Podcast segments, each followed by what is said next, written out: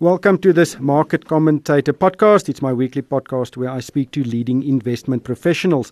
My name is Ryk van die Kerk and my guest today is Justin Floor from PSG. He manages the PSG Balanced Fund with Dirk Jooste. He's also an actuary and a CFA, and he has been in the investment business for nearly a decade. Justin, thank you so much for joining me. You are an actuary, which is an interesting qualification in itself, but uh, is it an advantage or a disadvantage when you look at companies and need to make predictions of their future performance? Hi, good day, Ryk. Nice to speak to you. It's a very interesting question. I don't have a good answer for you. There are a few of us kind of in the in the investment industry which have managed to escape from the clutches of pensions and insurance companies. I would say a couple of things. One is the actuarial training is typically you focused on on long-term data, uh, so it's very quantitative and typically quite a long-term approach that's there and with a very big emphasis on risk. And now that's usually used by insurance companies to price insurance products or pension funds to, to manage, you know, the asset liability matching. For some of us, it's it's actually quite a nice springboard into the investment world as well. I'm sure there's an interesting debate within the the industry between CAs and uh, actuaries, uh, maybe an MBA or two as well. But anyway, let's talk about markets. I saw a very interesting presentation you did last year, and it related to how investable the so-called SA Inc. stocks were at that stage. And you were actually quite positive towards SA Inc. stocks which was in contradiction with uh, the views of several other fund managers. Do you still believe that's the case even after the onset of COVID 19? I think definitely so. So I think, but I would qualify that with a couple of very important points. So, so just to kind of dial back a bit and remind you why we thought there were actually good long-term investment opportunities, despite the pretty visible and visceral risks out there. And that was that they were they were largely neglected. You know, many of the companies we look at, very little following, almost no sell side coverage, and are perhaps in some cases perceived as more risky than they really are. And in our assessment, we were buying good companies, typically above average companies in our view, but with um, substantially below average prices. And, uh, and we think they, they were set up for decent subsequent few years. Now, obviously, COVID was unexpected. And I think what, what happened was it just so happened it was a human virus and not a computer virus, as um, Reed Hastings from Netflix has pointed out. So, so it's benefited a certain very narrow part of the market, which was, in our opinion, quite expensive already. And the part of the market that we're invested in, which, which actually is more sensitive to the human, the human dynamic, came under pressure. But nevertheless, we think these are still exceedingly good investments on an appropriate time horizon. And I think I'd also make the point that this is not a simple macro play on South Africa. We are just as concerned as everybody else on some of the fiscal and structural risks that our country faces. But what we think people miss is that there's a lot more nuance and there's a lot more differentiation within the South African stock market than people think. And a good example is a company like the JSE. It's classified as an SA Inc. stock. It's obviously the, the leading African stock exchange. You know, it's valued like one. It's on a, an 11, call it an 11, 12 PE, pays out most of its earnings in cash. And yet, you know, its earnings are going up substantially this year. It's, it's not really coupled with um, with the South African economy. I think there's a lot of companies like that in our portfolio, where from a top-down view, people are selling them off or have sold them off because they they're perceived as risky SA Inc. stocks, but actually there's there's something intrinsic to them which we think is underappreciated. Yeah, the JSE is an interesting company. Year to date, virtually flat. Actually, over the past five years, it's virtually flat. But I think it may it may be a a good example as an SA Inc. stock, which offers value, and many fund managers have invested in shares and stocks that offer value, but they haven't performed at all. And it's not only in the short term, they haven't performed in five years. And the stocks that did perform are the expensive Naspers uh, and Prosus and the, the mining stocks. And of course, that many people don't see value still at Naspers and Prosus where they are currently. Does that toy at the back of your mind? Listen, the stuff we are buying are not going up, although they offer really good value. Uh, the stuff that's expensive continue to run, but we don't see it, mm. it offering value.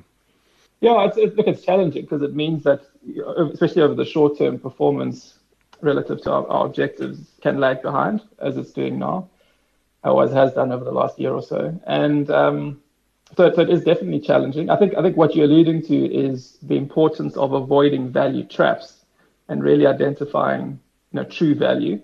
And sometimes it can take a long time to emerge. Ultimately, cash flows need to emerge out of these investments over the appropriate time horizon. And if they don't, that's going to be very difficult to achieve. Yeah, certainly. I think we're spending a lot of our time trying to think about, you know, sifting between what could be value traps and making sure that we, we, we invested in ones that, that do have a good future and that are perhaps underappreciated now. But it is important to also step back and actually just evaluate the importance of cycles. Our sense is that we are at the tail end of a very, very long cycle. Now, there's a number of components to it, emerging markets being one of them, and certainly the, the South African business cycle. And while there are structural components to it, we do think there are, and you can see it in our, particularly in our, a lot of our foreign, our foreign flows on the equities and the bond side, they tend to move in cycles. So what we'd like to do is, is, is buy good companies with good prospects at good valuations. And then if you buy them at the right points in the cycle, often it looks bad over the last five years, but you can you can get very, very, very good outcomes over the subsequent five. COVID nineteen changed the world uh, in many ways, uh, and in many ways it also accelerated the uh, performance trajectories of several companies, and it changed it significantly, especially so called SA Inc. stocks as well. Do you think COVID 19 has changed this environment? I think there'd be some, some aspects which would be permanent, some that would be quite short term in nature, would probably be, and probably reverse over the next couple of years. And I think what's challenging right now is to try and sift between those two things. On the one hand, you've got things like working from home. You know, I think we're all going to be doing a little bit more of that in the future. It's not clear how much or to what extent, but there's probably going to be a little bit of that at least. Whereas there's some very short-term phenomena that, that also come in, which has been very good for a very narrow range of companies out there. But and, and as a result, their valuations have expanded to reflect that, which is partially appropriate. But I think there's also an implicit bet there that these shifts are going to be permanent, and you're not going to get a reversion at some point in the future. So I think it's very hard to say, Ryk. We typically try to acknowledge that we, we're not very good predictors of big macro trends. What we prefer to do is really try and look at the bottom up fundamentals um, of the individual companies that we're looking at. And questions like this are relevant, but that's typically the lens through which we try to do that. Let's look at the, the fund fact sheet of the PSG Balance Fund, the one you co manage with Dirk Jooste. And if you look at the top 10 equity holdings, Right at the top is uh, AB InBev and then Discovery. Now, AB InBev, it's an interesting company. I think many people see it as a conservative company, but it has performed not too well over the, the past few years. Year to date, down 22%, over the past three years, down 40%. And it's got a PE ratio of 57 probably due to some provisions. But what are your views on, on a company like this? It's the biggest holding you have in the fund and it's not performing too well. Yeah, so it's, this is actually a, re- a, fairly recent investment for us, and I think you know some of the reasons for where it's at are very important. You know, they, I think they're completely overpaid for the SAB Miller um, acquisition. I think they bought excellent assets, but they they got completely carried away, and I think they were perhaps a little bit surprised by how much the regulators forced them to dispose in order to get the the antitrust uh, rulings through. So I think that was they probably destroyed quite a lot of value there. And then the emerging market cycle has not been kind to them. They have largely dollar and hard currency debt, and a substantial portion of their revenues have been in emerging markets like the Brazilian real and the South African rand. And obviously, the cycle has been very, very adverse for them over the last three years in particular.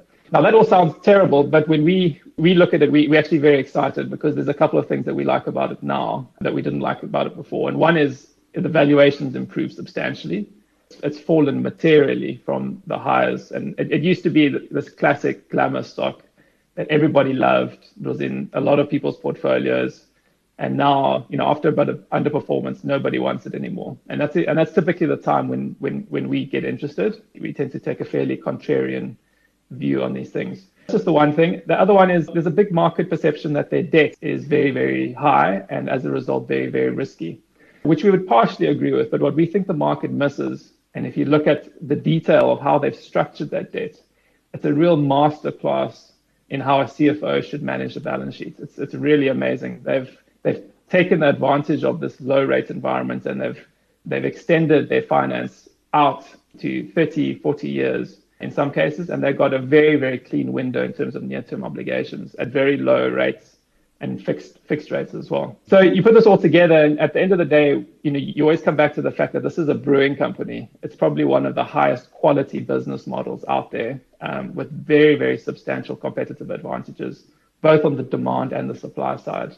And we think the emerging market cycle will turn eventually. So you know, you put put all of that into a pot, and we we really really like this investment from here. So this is a this is an investment that we we didn't own any at the beginning of the year but we, we bought aggressively in March, April. So uh, for the balance fund, this has been probably one of the, the key key areas of activity over the last couple of months. Over the past six months, it's uh, up nearly 10%, so it did perform well.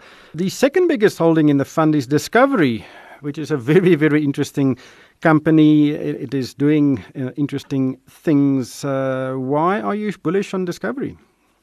That's a very controversial one. Quite amazing. Uh, it's, it's, um, I think it's, it's very well known by South African investors, but very little love for it. I think you, will find it in very, very few institutional fund fact sheets out there.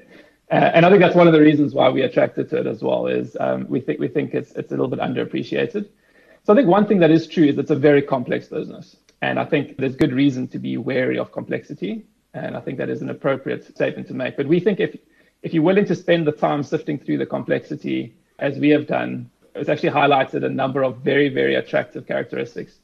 And I think principal among them is the JSE is, is starved of companies that can actually grow organically. And this is one that has a demonstrated ability to do that. Even through this, been quite amazing how they've performed through this crisis. Uh, reasonably defensive, they've gained substantial market share. And this is a company that, that forfeits near term profits in a substantial way they're investing heavily counter-cyclically, and they've got a, a remarkable track record of building businesses from scratch. Now, in South Africa, most South African management teams, when they want to grow, they buy things. This is one of the few companies out there that actually builds things. And, you know, they're not always going to get it right.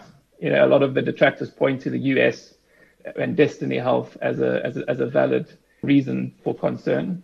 But we would say, on, in general, their, their batting record is pretty good. And I think Adrian Gore and the guys have, have been brave They've taken risks, but they've typically been rewarded.